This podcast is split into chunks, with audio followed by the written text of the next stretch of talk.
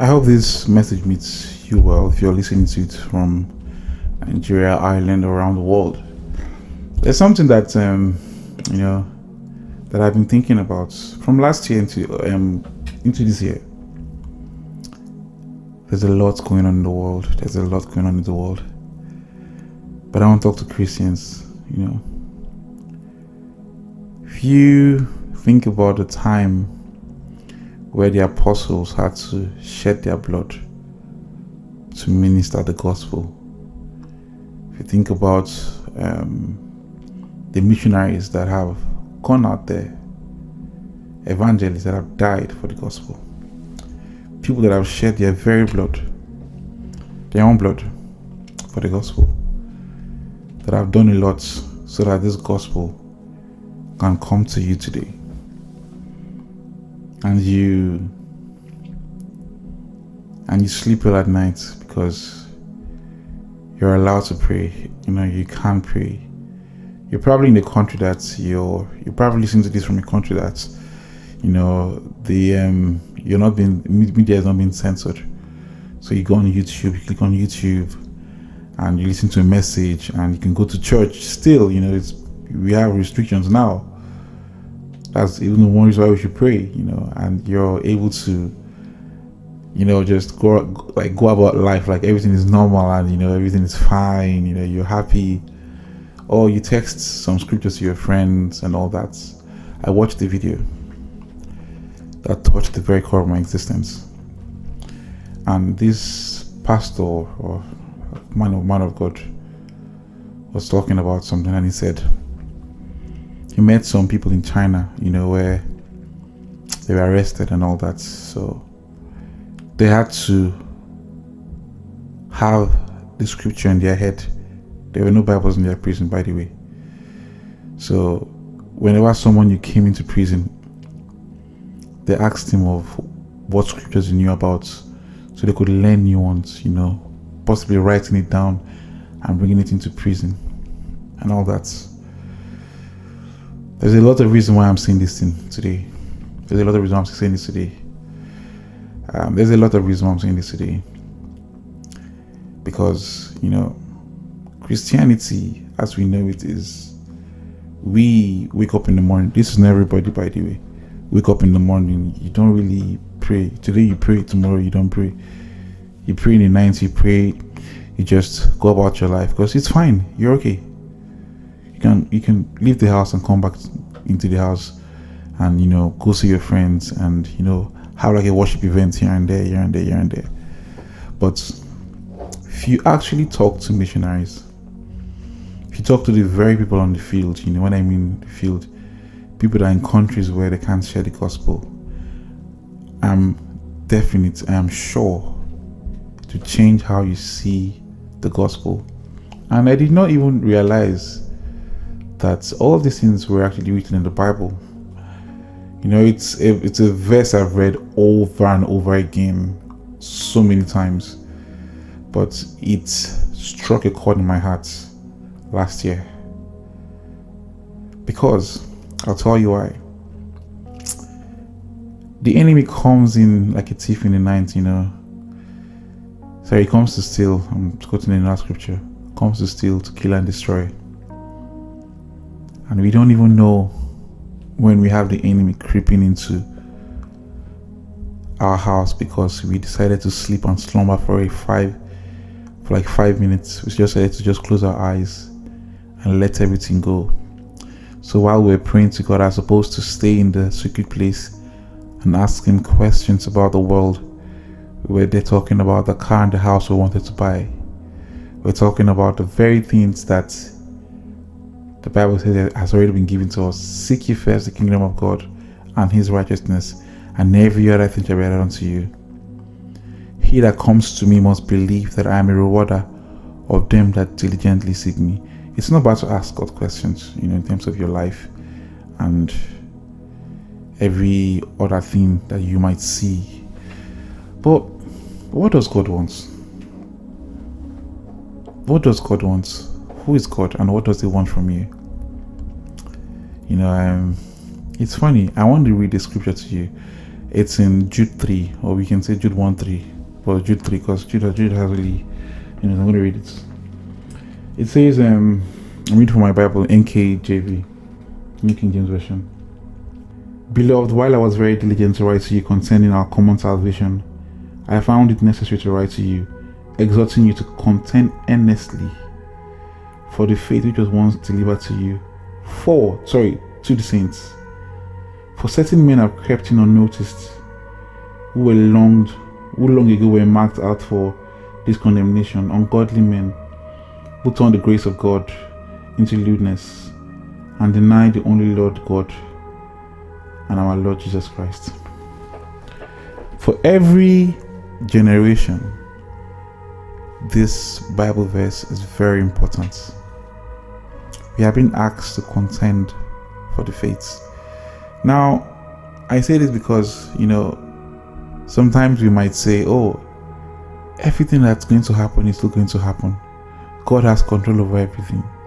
But we have been asked here to contend for the faith. One thing we need to know as Christians is God is not going to come down on earth to do what we can do. What we can do.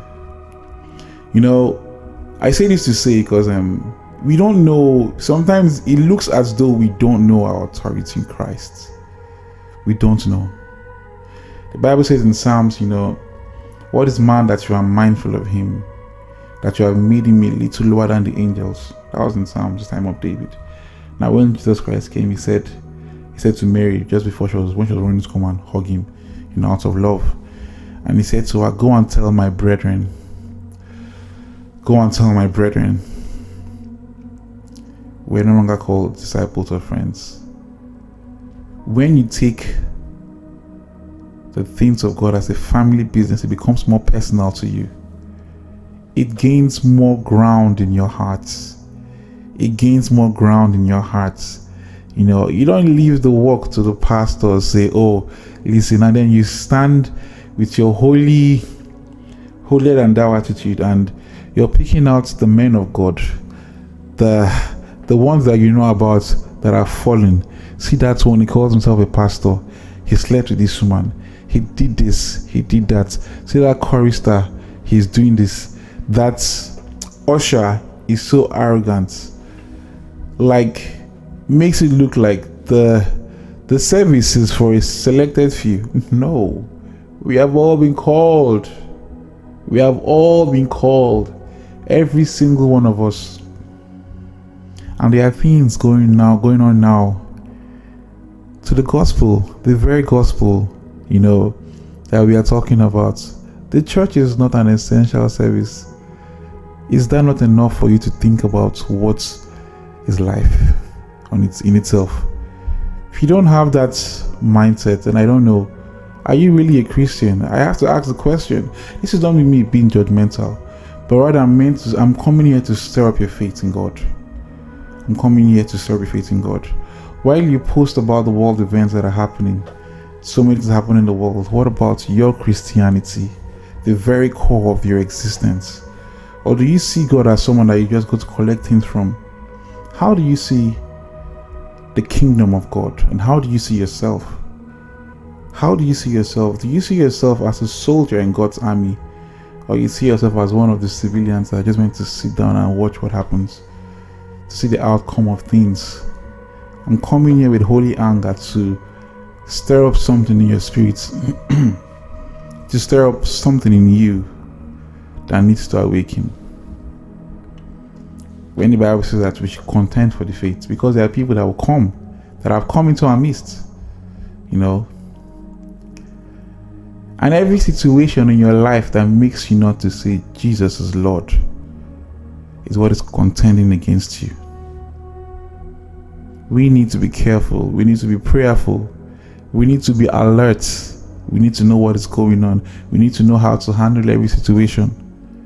How many times do you take the issues of the world to God?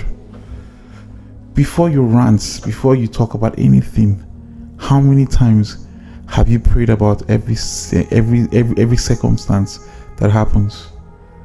Have you not looked at history? The same things that, are, that were done in the past have been done over and over again. And yet we close our eyes and we say, with all things, we say, with Christ all things are possible. Those are not just words. They are not just words. Do you believe in that word? Do you believe in the word, the very words that you say? With Christ all things are possible. And the fact that you're a Christian and you're spiritual does not mean the devil cannot get to you. No. That is a very that is one of the things that we don't understand, because the Bible says resist the devil and he will flee from you. But which means before he flees, he will tempt you first of all. Even Jesus, the very core of our existence, the chief cornerstone, was tested. Even Jesus was tested. So who are you? You're not bigger than Jesus. But we need to understand that we are in times where we need to pray. We need to pray. We need to pray. Seek God's face. If you don't believe in what God is saying to a prophet, if you don't believe in prophecies, then ask God to show you. He's not different from you. The prophet is not different from you. If you believe that you can see things for yourself, and he's not really hearing from God. All the co- the, the coalition of prophets, you know, the college of prophets that are in the world, they're not saying what you want to hear. Then you ask God what God is saying. You come out and you ask God, what are you saying about the times and the season that we are in now? The Bible says the sons of Issachar had understandings of seasons and times. You need to be careful, even how you talk about some things, you know. And I just want you to take, if there's anything I want to take from this video, it's the fact that you, me, and every other Christian, we need to contend for the faith, for the very core of our existence. I don't know about you, but I did not come to this world to have a good job and um, leave a great legacy, because because I want people to remember me. No. No. What is it? What, what is history without God? He created and framed the world in seven days. He is history. God is history. So when you think about all these things and you see the world turning upside down, because everybody's running at this point in time, even the very government that we're talking about, they don't even know what is going on. And in due time, you are going to know. They do not know what is going on. They can only try to give you an explanation. But most of them, they don't know what is going on. But you rather believe science than believe God, because it's proven. You have seen it happen. But then you forget about the small miracles that God did for you back in the day. You know, from, you know, the exam that you did not study properly, that you passed. You've forgotten that. The time your mother was sick and you prayed for her, you probably laid hands on her and she received that healing. And all of a sudden, something happens in the world. And you're looking for answers from science and not from God.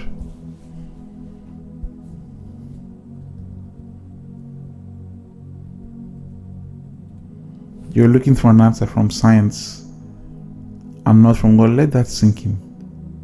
There is coming a time where all you can say is, God help me. What is going on? But before we get there, before we get there, where does your salvation lie? Where is your heart at? What are you saying? What is God saying? What is God saying?